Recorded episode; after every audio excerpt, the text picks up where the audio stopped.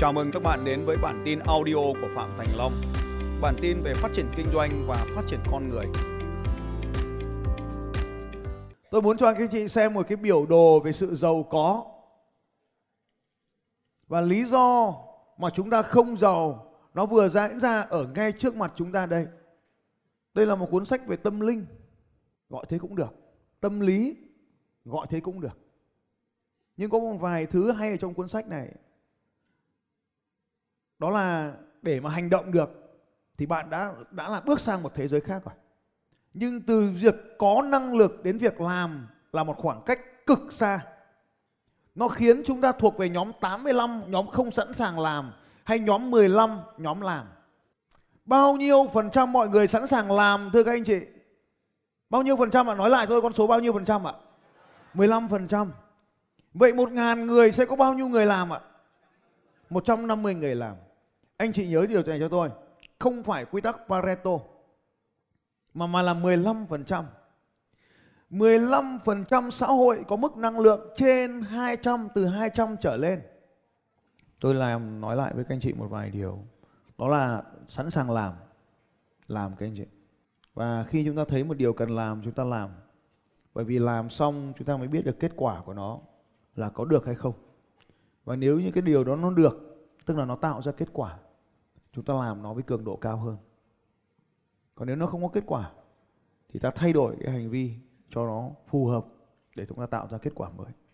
Nếu như bây giờ các anh chị đứng ở trên một cái tòa nhà cao tầng nào đó của Hà Nội hay của thành phố Hồ Chí Minh, các anh chị sẽ nhìn thấy thành phố, các thành phố của chúng ta đang phát triển không kém gì bất kể một thành phố nào ở trên khu vực châu Á này. Cho nên ở đây doanh nghiệp nào mà trong cái thời gian vừa qua ấy mới đi xuống thì tôi cũng chia buồn với các anh chị. Vì toàn bộ xã hội đang tăng trưởng mà. Trong khi các quốc gia đang tăng trưởng âm, chúng ta tăng trưởng dương. Các anh chị biết tổng GDP quốc nội chúng ta tăng trưởng so với khu vực chúng ta đang đứng thương thứ mấy không? Chúng ta đang đứng thứ ba. Có nghĩa là cái nền kinh tế đang phát triển. Nhà cao tầng mọc lên ở khắp mọi nơi. Qua tôi đếm lanh quanh ở cái khu Vinhome, cả hàng ngàn cái biệt thự. Mà mỗi cái biệt thự ấy toàn mấy chục tỷ thì có nghĩa là những cái người sở hữu ấy toàn là triệu phú hết. Ở lanh quanh trong đấy có ngàn triệu phú. Ngàn triệu phú thì mới được một ông tỷ phú. Thế kỷ đất nước của chúng ta có rất nhiều triệu phú. Một cái thống kê như này, Việt Nam là đất nước tăng trưởng triệu phú. Cái số cái số triệu phú mới của Việt Nam tăng trưởng nó thuộc loại nhanh nhất thế giới. Với những cái hệ thống như vậy, Việt Nam trong top có tốc độ tăng trưởng triệu phú nhanh nhất thế giới mùng 9 tháng 2 năm 2019 anh chị thấy có tuyệt vời không? Họ đáng ăn mừng cho cái điều này cảm ơn các anh chị. Tốc độ tăng trưởng triệu phú lớn nhất thế giới, tốc độ xây dựng chúng ta lớn nhất thế giới. Thành phố mọc lên liên tục, khắp mọi nơi. Rồi chúng ta có thể thấy là GDP của chúng ta tăng trưởng dương trong khi các quốc gia đang tăng trưởng âm. Cho nên ở đây ai nói rằng chúng ta đang khó khăn? Thì tôi có một cái câu nói là, tôi học được một người từ một cái người lãnh đạo tôi trong VNI anh ta nói rằng là chúng ta cùng nhau từ chối tham gia vào khủng hoảng. Tức là thế nào?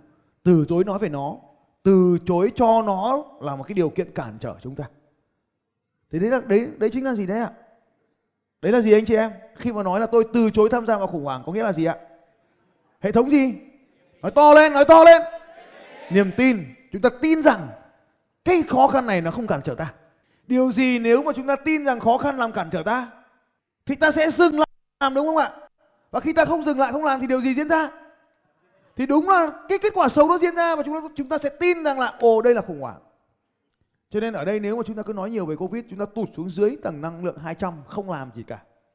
Cho nên chúng ta sẵn sàng để có kết quả thì chúng ta ở tầng năng lượng ở trên. Ở tầng năng lượng ở trên trên 310 Thế cuốn sách này nó giúp chúng ta phải nhớ luôn một điều rằng là 15% xã hội đang có suy nghĩ tích cực và cân với 85% xã hội suy nghĩ tiêu cực. Nên 15% những cái người này ấy, có năng lượng cực mạnh.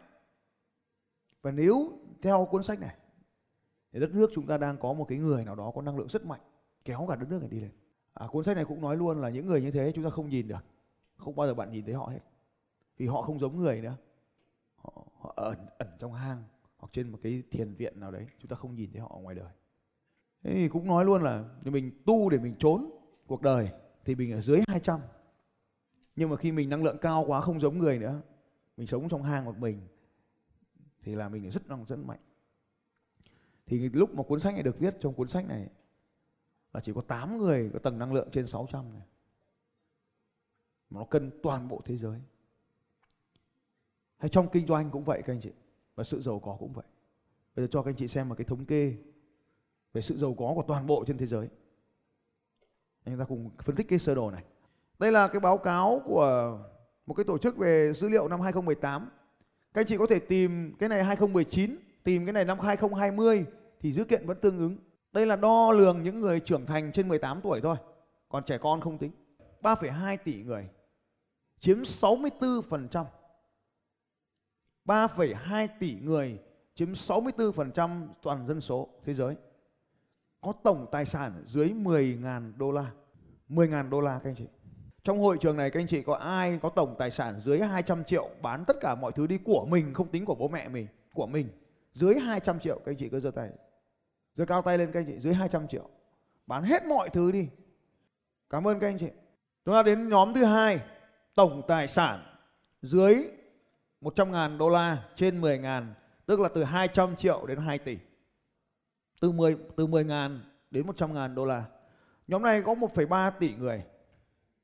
1,3 tỷ người trên thế giới chiếm 26,6% dưới 2 tỷ trên 200 triệu chiếm 26,6 khoảng 1 phần tư dân số nằm ở nhóm này.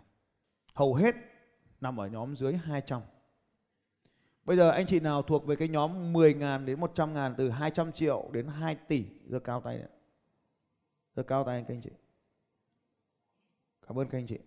Các anh chị là những người phổ biến trong nhóm này. Điều này có nghĩa là gì ạ? Từ tầng này trở lên họ mới chịu khó đi học. Còn ở dưới này rất ít khi đi học. Nhóm thứ ba, từ 2 tỷ đến dưới 20 tỷ. Từ 2 tỷ đến dưới 20 tỷ. Nhóm này có 436 triệu người, chiếm 8,7% dân số. Nhóm này từ 2 tỷ đến 20 tỷ. Có bao nhiêu trong số các bạn trong hội trường này thuộc về nhóm 2 tỷ đến 20 tỷ có thể giơ cao tay không? Nhóm này chỉ có chiếm có 10% dân số, 8% dân số. Giơ cao tay lên các anh chị. Nếu thuộc về cái nhóm quan trọng trong xã hội này 10 ngàn đến 1 triệu đô la này. Giơ cao tay lên các anh chị. Đúng rồi, cảm ơn các anh chị từ cái nhóm này trở đi mới nên sở hữu xe ô tô. Nhưng số lượng xe ô tô ở cái nhóm dưới lại rất nhiều. Bây giờ hỏi lại nhé. Nhóm tổng tài sản dưới 2 tỷ mà đang sở hữu ô tô có thể giơ tay lên được không ạ? Vâng, cảm ơn các anh chị. Vì cái niềm tin định nghĩa là nhóm ở bên dưới ấy, họ định nghĩa rằng ô tô là sự giàu. Vì họ thấy người giàu đi ô tô. Còn nhóm trên ấy thì nó định nghĩa khác. Ô tô là phương tiện. Thì có phương tiện nào là đi được là đi. Thì đấy là hai định nghĩa khác nhau. Thì ở cái tầng dưới một triệu đô la này thì lại định nghĩa cái tiêu sản đó là tài sản. Nên chúng ta nhìn vào ấy thì cái nhóm dưới thường có xe đẹp hơn, đắt tiền hơn cái nhóm trên. Đây là một nghịch lý cho đến khi chúng ta nhìn ra để lập trình lại. Cái nhóm dưới con xe đắt tiền hơn nhóm trên. Cái nhóm trên ấy lại thường đi những cái xe 500 triệu 300 triệu. Cái nhóm dưới lại thường đi xe 1 tỷ 2 tỷ và tiền vay ngân hàng. Đây là một cái nghịch lý rất lớn trong cuộc sống. Và nếu bạn biết được cái bài toán này, bạn lập trình lại cho mình, thì bạn sẽ định nghĩa. Nhìn thấy một ông đi siêu xe, thì có lẽ là một giới siêu giàu. Nhưng đi một cái xe đắt tiền thì chưa chắc. Chúng ta cứ nghĩ là mua một cái xe 500 xong lên 2 tỷ thì thằng 2 tỷ giàu hơn thằng 500 nhưng không phải đây là một định nghĩa khác. Cái nhóm thứ tư các anh chị, nhóm này rất ít trong xã hội, có tổng tài sản trên 1 triệu đô la. Nhóm này năm 2018 là 42 triệu người, chiếm 0,8%. Để hình dung 42 triệu người nó lớn cỡ nào thì các anh chị hình dung nó lớn bằng gần một nửa tổng dân số Việt Nam. Bao nhiêu trong số các anh chị ở trong hội trường này có tổng tài sản trên 1 triệu đô la, từ 20 tỷ trở lên có thể trở thành. Từ 20 tỷ trở lên. Cảm ơn các anh chị. Nhóm này ở Việt Nam thì rất nhiều. Nhưng tôi muốn cho các anh chị xem đây là thống kê của tôi trong một cái lớp học. Có 1 phần 3 là nữ và 2 phần 3 là nam. Lứa tuổi của họ nằm trong 25 đến 44 tuổi. 25 đến 44 tuổi. Tuy nhiên thì cái người cao nhất là trên 65 tuổi. Và vẫn có những người nằm trong nhóm 18 24 khoảng độ ờ, vài người. Họ sống ở Hà Nội 37%, Thành phố Hồ Chí Minh 31%, các tỉnh còn lại của miền Bắc 13%, các tỉnh còn lại của miền Nam 13% và các tỉnh còn lại của miền Trung. Cũng câu hỏi như vừa rồi. Tổng tài sản lớn hơn 200 tỷ đồng, tức là trên 10 triệu đô la, chiếm 5,1%, có 9 người tổng tài sản trên 200 tỷ. Từ 20 tỷ rất phổ biến. Nhóm từ 20 tỷ đến 200 tỷ có 39 người. Như vậy cái lớp học này chiếm tới 27% là triệu phú. Và các anh chị hình dung là toàn bộ xã hội là 0,7% thì ở đây là 27% triệu phú. Từ 2 tỷ đến 20 tỷ đồng giống như đa phần các anh chị đây chiếm 54% và nhóm 1 tỷ 6 đến 2 tỷ chiếm 11 12% và nhóm dưới 1 tỷ 6. Nhóm dưới 1 tỷ 6 chiếm 7,3%. Họ thường ở những khu biệt lập có bảo vệ nhiều vòng.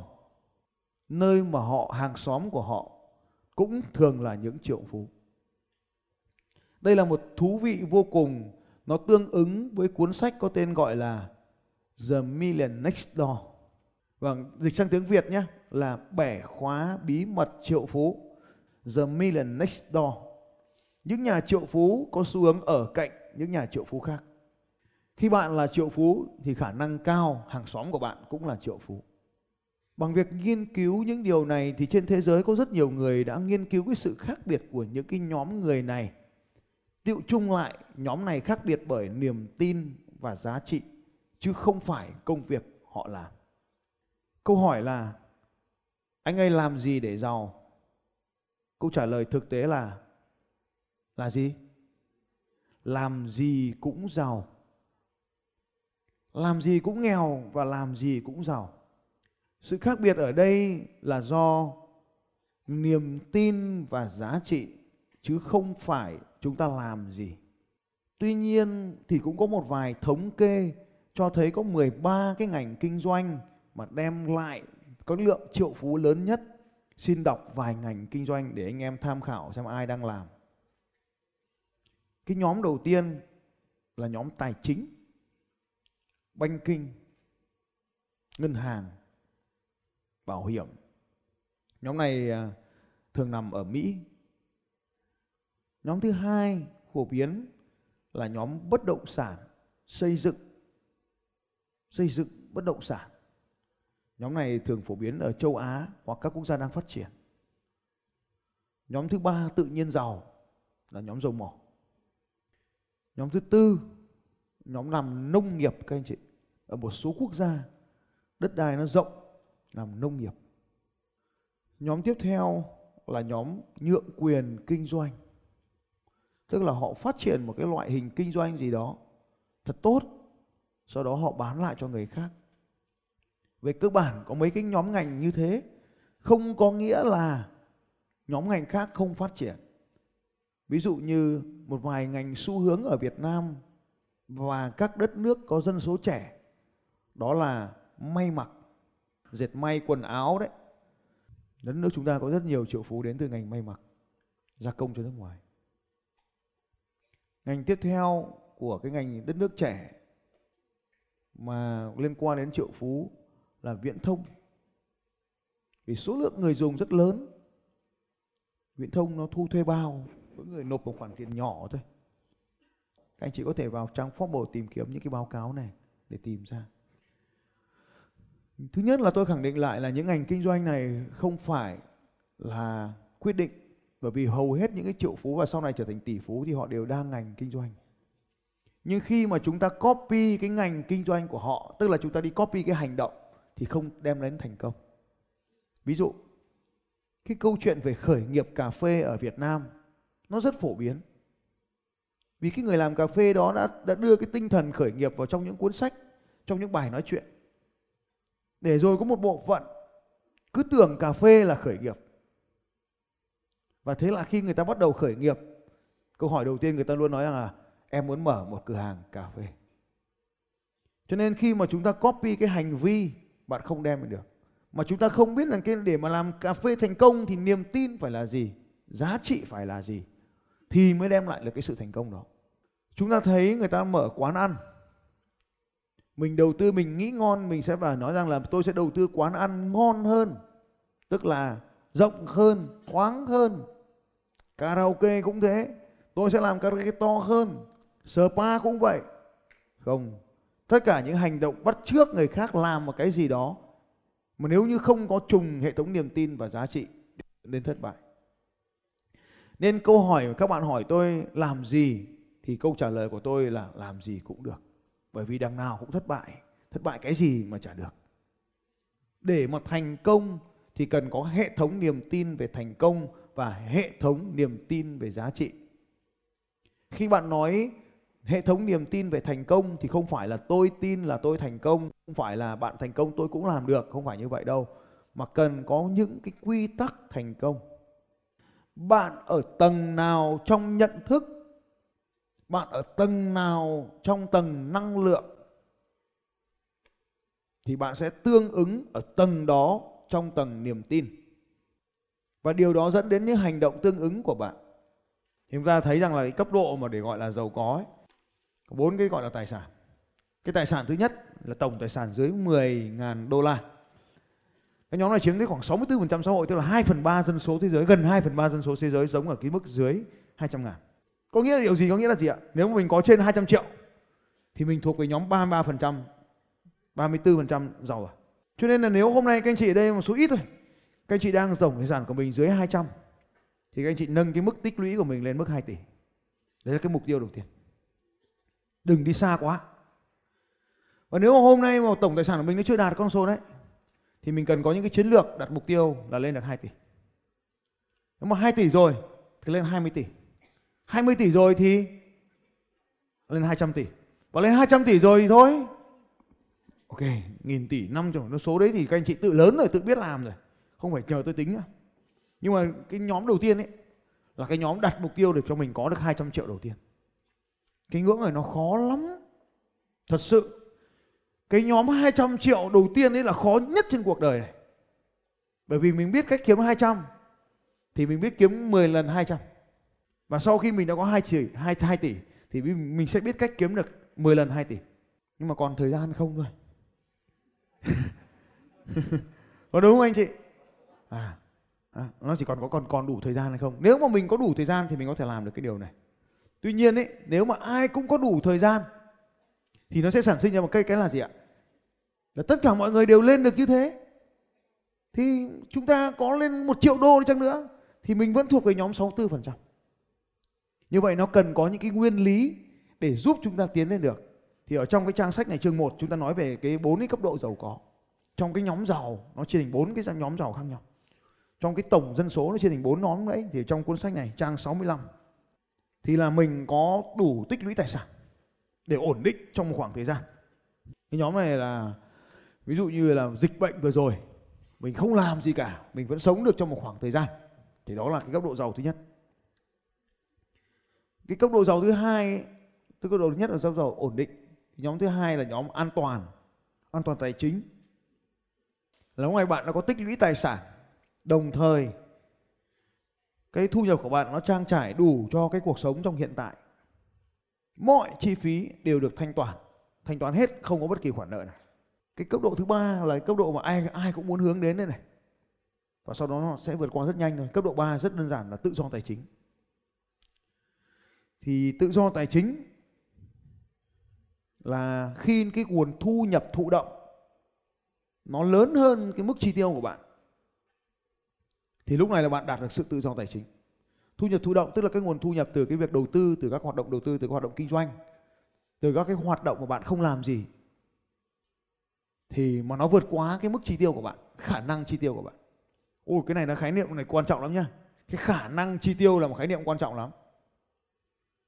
Ví dụ, nó lại sinh ra thế này. Những cái ông giàu ấy, thì thực tế là những ông không có năng lực chi tiêu. Các ông gần như không bao giờ chi tiêu cái gì hết. Cho nên nếu mà các ông đi tìm mà ông giàu ấy, trong túi không bao giờ có tiền. Tại vì hầu hết mọi cái chi tiêu của ông đều có thể chi trước mà. Hoặc chi sau mà. Bởi vì nó là những món chi nếu đã chi là những món chi lớn, tiền mặt cũng không thể mua được. Còn những món nhỏ nhỏ thì người khác chi cho ông có chi đâu. Nhóm mức độ chi tiêu số 3 này là một cái nhóm rất nhiều người hướng đến là thu nhập thụ động lớn hơn khả năng chi tiêu của bạn. Cái nhóm thứ tư là nhóm sung túc về tài chính và trong cái kết luận của cuốn sách này là sự giàu có là do quyết định của bạn lựa chọn. Thì ông ấy nói là nếu mà nhìn theo cuốn sách này thì đó chính là mục tiêu. Bạn lựa chọn cái bao tiền.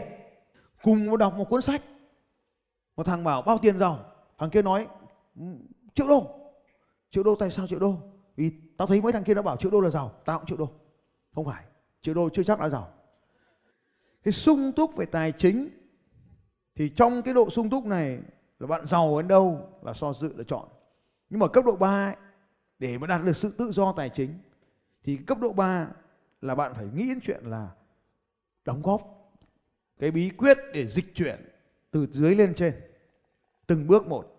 Bạn thứ nhất là khẳng định là bạn không có lối tắt để đi đến sự giàu có mà bắt buộc phải đi qua bốn cái giai đoạn sau đây. Giai đoạn một đào tạo bản thân. Đào tạo bản thân là một trong những con đường vô cùng quan trọng điều thứ hai là tạo dựng tài sản. Tài sản tức là những cái thứ mà tạo ra được dòng tiền cho mình đấy. Thậm chí phải đi vay, nhưng mà phải tạo dựng được tài sản. Thì cũng ai cũng thế thôi. Ở đây tất cả những người giàu trong cái giai đoạn khó khăn nhất. Giai đoạn khởi nghiệp, giai đoạn xây dựng nhà máy. Nhà máy nào chả bắt đầu bằng nguồn vốn vay. Công trình nào lớn chả bắt đầu từ nguồn vốn vay. Giai đoạn 3 là bắt đầu giảm chi phí tài chính tức là giảm dần nợ, chuyển sang dòng tiền giai đoạn 4 sau khi xây dựng xong cái đế chế, thì sống bằng dòng tiền, chứ không sống bằng doanh thu Xin chào các bạn và hẹn gặp lại các bạn vào bản tin audio tiếp theo của Phạm Thành Long vào 6 giờ sáng mai.